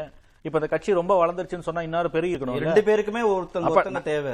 தேவை இருக்கு. நீங்க வர ரெண்டாயிரத்தி இருபத்தி நாலுல பாராளுமன்ற தேர்தல் நான் திருப்பி அதை தான் சொல்றேன் பா அண்ணாமலையோ இல்ல இந்த இந்த சின்ன சின்ன நீங்க ஒரு விஷயம் முக்கியமான விஷயம். அதிமுகவிற்கும் பாரதிய ஜனதாவிற்கும் நடுவில் இருக்கிற முரண் இப்ப வந்துட்டு இருக்குல்ல. கொள்கை ரீதியா எங்கேயாவது முரண் வந்திருக்கா? கொள்கை வேறு வேறு கொள்கைகள். திராவிட கொள்கை இவர்களுக்கு இருக்கு. பாரதிய ஜனதாவுடைய மதவாத ஹிந்துத்துவ கொள்கை அவங்களது வேற. ஆனால் இதுவரைக்கும் பாரதிய ஜனதா கட்சியை வந்து அந்த கொள்கை ரீதியாக அதிமுக யாரோ ஒருத்தர் ஒருத்தர் அதை விமர்சிச்சிருக்காங்களா? ஏன்னா அதை தான் வந்து தேசிய தலைமையை அவர்களை கோபப்படுத்தும். பாரதிய ஜனதா வந்து விவசாய சட்டங்கள் கொண்டு வந்தப்பவும் சரி சிஏஏ என்ஆர்சியும் சரி இது எல்லா பிரச்சனையும் சரி நீட் முதற்கொண்டு எல்லா பிரச்சனையிலும் சரி பாரதிய அண்ணாமலை. மீதான விமர்சனங்களை மேல விமர்சனம் பார்க்க வைப்பது இல்ல இங்க இருக்கக்கூடிய நிர்மல் குமார் வர்றதை சேர்த்துறது இதெல்லாம் வந்து தேசிய தலைமை பொருட்படுத்தாது. அதே அடுத்த மாதிரி தான் சுற்று வந்து எடப்பாடி பழனிசாமியும் அவர் பொருட்படுத்தவே மாட்டாரு. இது வந்து பேட்சப் ஆயிடுவாங்க திருப்பி சேர்ந்து தான் பயணிக்க போறாங்க. பொருந்தாத கூட்டணி முரணோட சேர்ந்து பயணிப்பாங்க. நன்றி. நிகழ்ச்சியில் பங்கேற்ற அனைத்து வந்தவர்களுக்கும் நான் ஒரே நேர்காணல் ஒரு நிறைவு ஒரு 20 seconds. நிறைவு- முடிச்சிட்டோம் எதிர்த்து பேசிட்டு இந்த நாட்டுல வழி வழியை தவிர